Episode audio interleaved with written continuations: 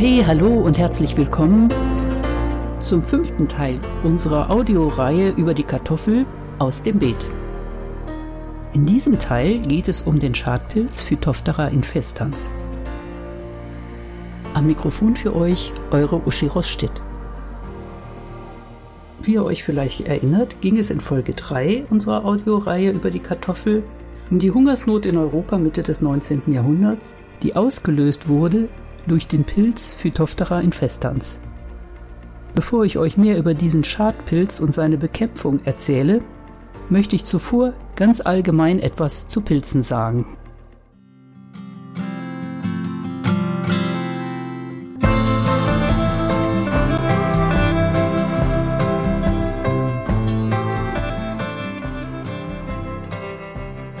Die meisten Menschen denken wahrscheinlich, wenn sie das Wort Pilz hören, als allererstes an leckere Pilzgerichte. Mit Trüffeln oder anderen Wildpilzen, Champignons oder Pfefferlingen, an Brot, Wein oder Bier, deren Herstellung mit Hilfe von Hefepilzen erfolgt, oder aber an giftige Pilze wie den Knollenblätterpilz oder den Fliegenpilz. Wie man alleine der Aufzählung, die ich gerade gemacht habe, über verschiedene Pilze entnehmen kann, sind Pilze unglaublich vielfältig und artenreich und dabei sind viele Pilzarten bisher noch gar nicht bekannt. Laut Bundesamt für Naturschutz sind bisher ca. 140.000 Pilzarten beschrieben worden.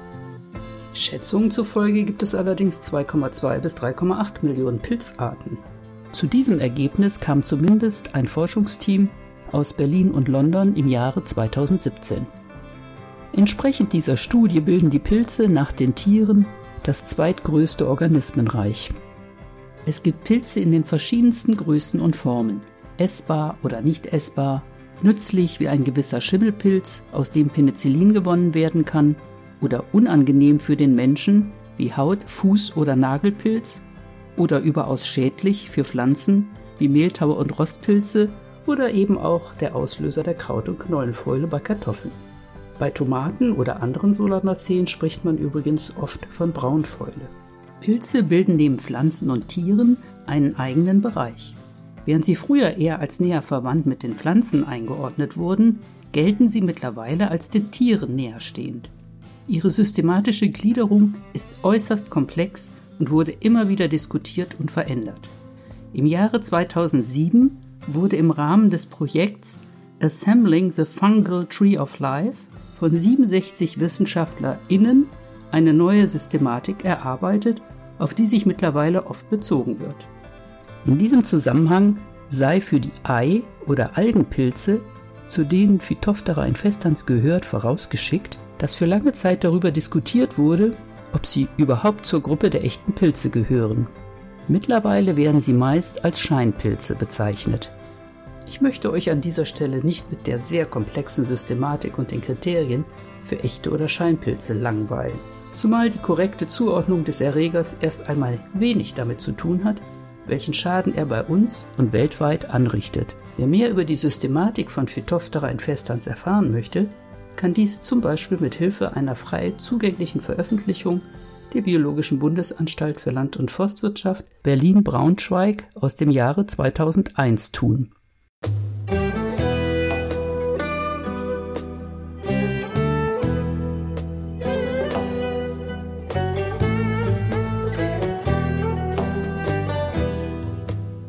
Pilze sind wie Pflanzen zwar sesshaft, können jedoch keine Photosynthese betreiben.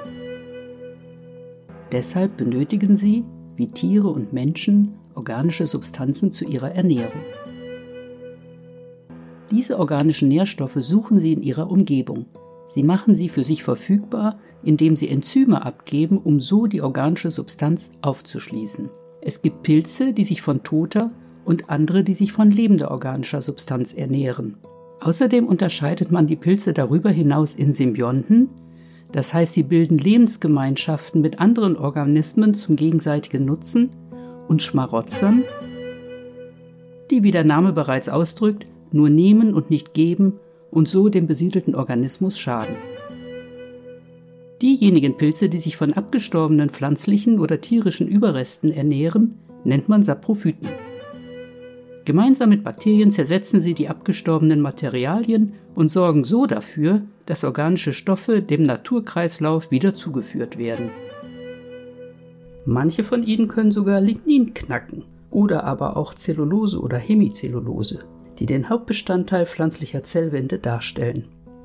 Diese Verbindungen sind schwer abbaubar, sowohl für viele Mikroorganismen, aber auch für Menschen und die meisten Tiere. Sie sind der Grund dafür, warum die Energiegewinnung aus Pflanzen bisher durch Vergärung pflanzlichen Materials oder durch Verbrennung erfolgen muss und nicht durch direkten Aufschluss dieser langkettigen Vielfachzucker erfolgen kann.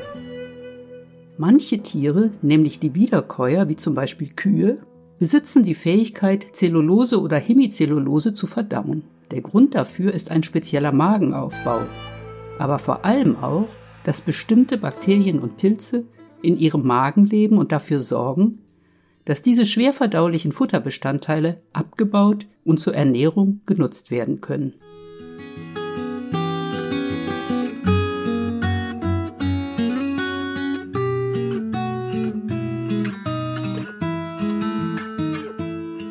Zu den Symbionten, also Pilzvertretern, die sich mit anderen Organismen zum gegenseitigen Vorteil zusammentun, gehören unter anderem Pilze, die sich mit pflanzlichen Wurzeln vergesellschaften, was als Mykorrhiza bezeichnet wird.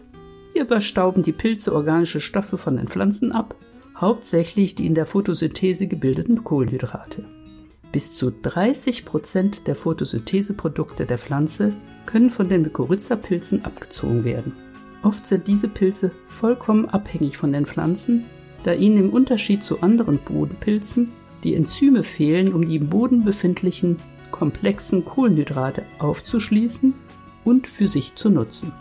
Im Gegenzug verhelfen die Pilze der Pflanze zu einer verbesserten Aufnahme von Wasser und Mineralstoffen, wie beispielsweise Stickstoff und Phosphat.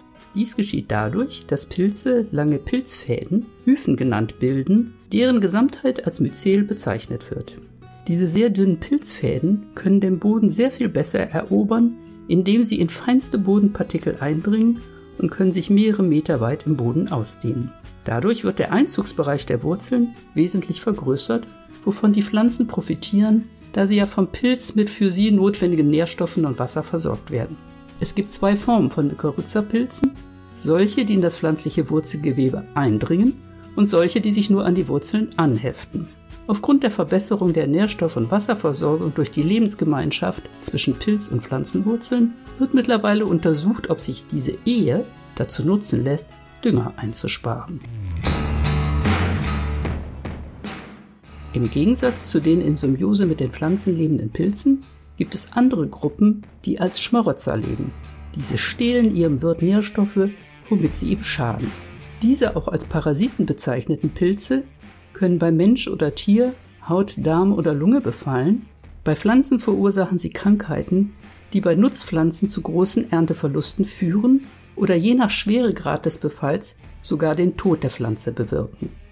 Dabei schaden sie den Pflanzen nicht nur dadurch, dass sie ihnen die im Rahmen der Photosynthese gebildeten Inhaltsstoffe abzwacken, sondern verkleinern auch die Blattoberfläche und damit die photosynthetisch aktive Fläche durch einen sogenannten Pilzrasen bzw. bewirken, dass pflanzliches Gewebe abstirbt.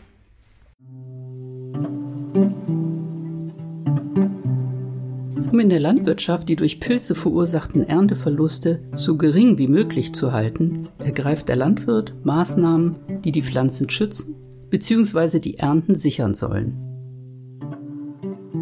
Solche Maßnahmen reichen von Vorsorgemaßnahmen wie einer gesunden Fruchtfolge sodass dieselbe Kulturpflanze nicht jedes Jahr auf derselben Fläche angebaut wird, sondern manchmal erst wieder nach mehreren Jahren, über den Einsatz bestimmter Anbaumethoden bis hin zum Anbau von Sorten, die aufgrund von Züchtung möglichst widerstandsfähig gegen Pilzerkrankungen sind. Wenn das alles nicht hilft und die Ernteerträge durch starken Pilzbefall bedroht sind, so kommen auch chemische Mittel zum Einsatz, sogenannte Fungizide, mit deren Hilfe gegen die drohenden Ernteverluste vorgegangen wird. Ein anderer Schaden, der durch Pilze an Pflanzen entstehen kann, auf dem Acker, bei der Verarbeitung oder auch bei der Lagerung, wird durch verschiedene Arten von Schimmelpilzen verursacht. Diese geben giftige Stoffe ab, die als Mykotoxine bezeichnet werden, mit toxischer zum Teil kanzerogener Wirkung auf Mensch und Tier. Es handelt sich dabei um sekundäre Stoffwechselprodukte der Schimmelpilze. 30 bis 40 Prozent der Schimmelpilzarten bilden in ihrem Stoffwechsel solche Mykotoxine und setzen sie frei. Es gibt hunderte dieser Stoffe, die sich in ihrer chemischen Struktur und ihren physikalischen und chemischen Eigenschaften unterscheiden. Bekannte Vertreter sind unter anderem Aflatoxine, die besonders in Nüssen, Weizen, Mais oder getrockneten Früchten vorkommen können, Fusarientoxine in Getreide oder Mutterkornalkaloide speziell in Roggen. In Deutschland und der EU gibt es Vorschriften über Mykotoxin-Höchstmengen, die eingehalten werden müssen. Mykotoxine kann man nicht sehen oder riechen, deshalb werden Kontrollen durchgeführt.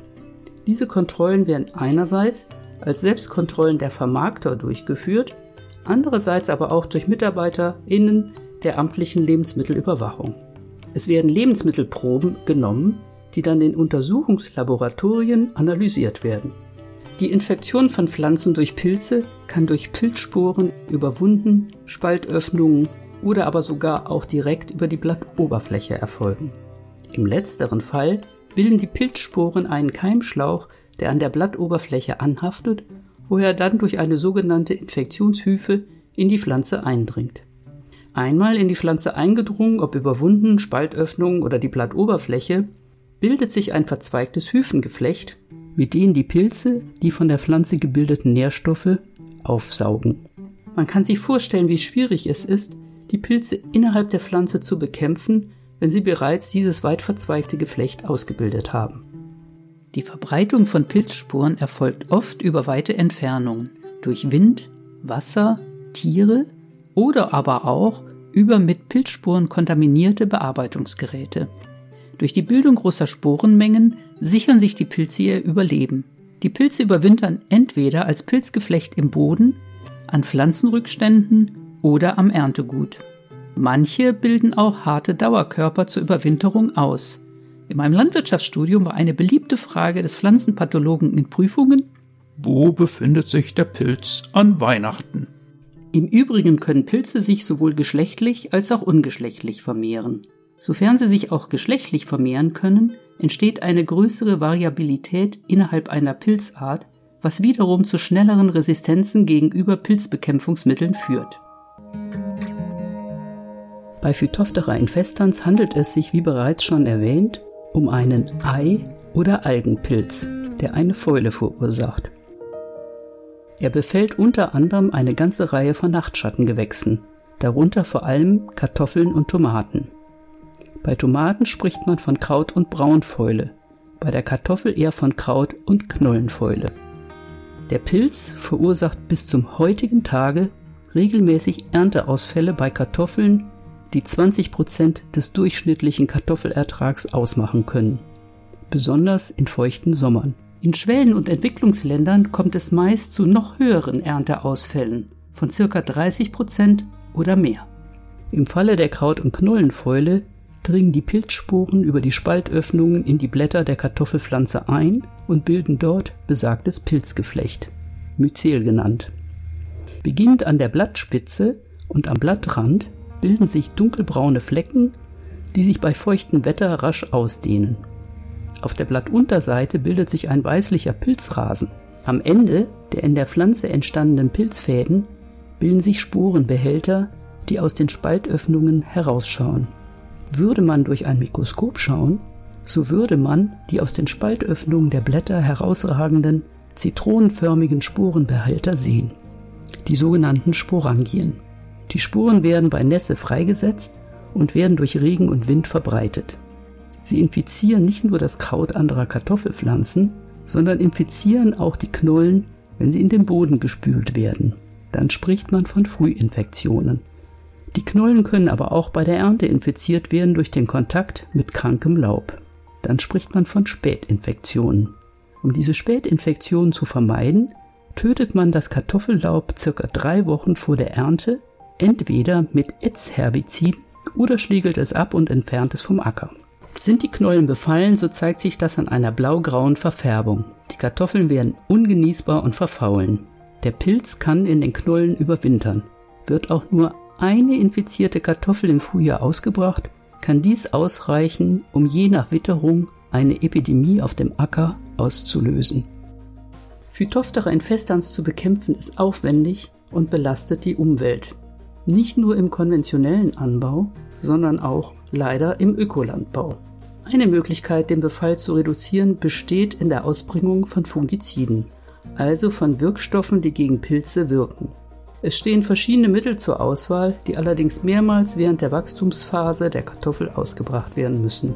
Bis zu 16 Mal.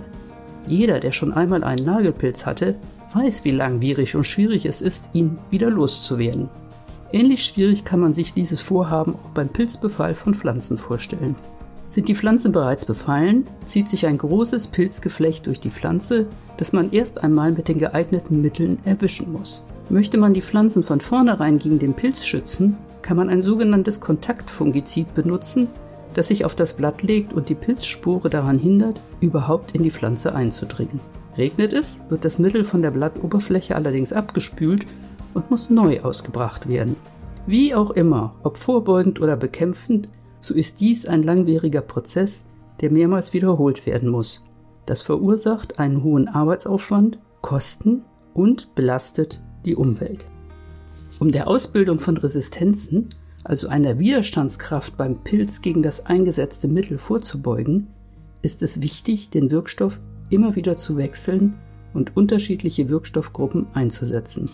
Trotzdem entstehen beim Pilz aufgrund seiner Wandlungsfähigkeit immer wieder Resistenzen gegen bestimmte Wirkstoffgruppen. Auch der ökologische Landbau kommt nicht ohne Phytophthora-Bekämpfung aus. Eingesetzt werden zu seiner Bekämpfung kupferhaltige Mittel. Auch solche Mittel belasten die Umwelt. Das Kupfer wirkt bei langjähriger Anwendung schädigend auf viele Arten von Bodenorganismen. Außerdem lagert sich das Kupfer im Boden ab und lässt den Kupfergehalt im Boden ansteigen. Die Zulassung für die Kupferspritzmittel sollte eigentlich bereits im Jahr 2003 auslaufen. Trotz großer Anstrengungen, ein wirksames Ersatzmittel zu finden, zum Beispiel auf der Basis von Chitosan, Süßholz, Zitrus oder Schachtelhalmextrakt, konnte bisher kein Ersatz für Kupfer gefunden werden. Da ohne Kupferpräparate der Biokartoffelanbau so gut wie nicht mehr möglich wäre, wurde die Zulassung verlängert. Erlaubt sind bis zu drei Kilogramm Kupfer pro Hektar. Im Durchschnitt werden anderthalb bis zwei Kilogramm Kupfer pro Hektar im Biokartoffelanbau eingesetzt. Bei feuchter Witterung, was für den Pilz optimale Bedingungen sind, weshalb ein hoher Befallsdruck entsteht, kann auf Antrag eine Sondergenehmigung auf Erhöhung der zulässigen Ausbringungsmenge von 3 auf 4 Kilogramm erteilt werden. Aufgrund der biologischen Bewirtschaftungsweise mit den Auflagen zur Düngung und zum Pflanzenschutz und der schwierigen Phytophthora-Situation fallen die Kartoffelerträge im Biolandbau um 40 bis 50 Prozent geringer aus. Während im Durchschnitt der Jahre im Biolandbau Erträge von 15 und 20 Tonnen pro Hektar erreicht werden, liegen die Erntemengen im integrierten Landbau bei 35 bis 45 Tonnen pro Hektar. Um die chemische Bekämpfung des Pilzes so effektiv wie möglich zu gestalten, gibt es Prognosesysteme. Ziel solcher Prognosesysteme ist es, im Biolandbau den Kupfereinsatz, im integrierten Anbau die Anzahl der Fungizidbehandlungen auf das absolut notwendige Maß zu beschränken. Da es im Biolandbau außer Kupferpräparaten kaum andere Mittel zur Bekämpfung des Pilzes gibt, sind hier vorbeugende Maßnahmen besonders wichtig. Diese werden aber auch auf konventionell wirtschaftenden Betrieben durchgeführt, um die Anzahl der Spritzungen gegen Phytophthora gering zu halten. Zu solchen vorbeugenden Maßnahmen gehören beispielsweise die Beachtung von Fruchtfolgen, sodass die Kartoffeln erst nach drei, besser noch nach vier Jahren wieder auf derselben Fläche angebaut werden. Wahl von Sorten mit einem früheren Knollenansatzzeitpunkt oder von Sorten, die weniger anfällig gegen die Kraut- und Knollenfäule sind. Allerdings kollidiert die bessere Widerstandsfähigkeit solcher Sorten oft mit anderen Züchtungskriterien wie Ertrag, Geschmack, Widerstandsfähigkeit gegen andere Schaderreger etc. Warum das so ist, werden wir später noch hören. Gute Nährstoffversorgung, besonders mit Stickstoff, sodass hohe Wachstumsraten erzielt werden in der infektionsfreien Zeit. Allerdings sollte die Stickstoffdüngung auch nicht zu hoch ausfallen, da das auch den Befall erhöhen kann. Im Bioanbau werden die Kartoffeln oft vorgekeimt, sodass die Ertragsbildung vorverlegt wird und die Pilzinfektion erst einen späteren Wachstumsabschnitt trifft. Wie bereits erwähnt, kommen auch Prognosesysteme mit Namen wie Symphyt bzw. für den Ökolandbau Ökosymphyt zum Einsatz. Am Ende dieser Episode über Pilze im Allgemeinen und Phytophthora infestans im Besonderen möchte ich betonen, dass es sich bei diesem Scheinpilz noch immer um den wichtigsten Schädling im Kartoffelanbau handelt. Seit den großen Hungersnöten Mitte des 19. Jahrhunderts und trotz nunmehr ca. 160 Jahren Forschung zur Kraut- und Knollenfäule gehen auf sein Konto immer noch Jahr für Jahr hohe Ernteverluste bei uns und weltweit. Insgesamt hoffen sowohl die ökologisch als auch die integriert wirtschaftenden Betriebe auf die Züchtung von Phytophthora-resistenten Sorten, wodurch der Fungizid- und Kupfereinsatz reduziert und Ernten gesichert werden könnten.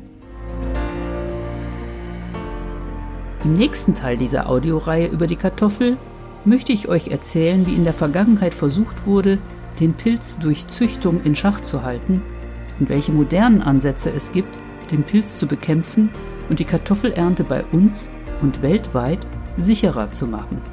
Bis dahin wünsche ich euch wie immer eine gute Zeit, eure Uschi.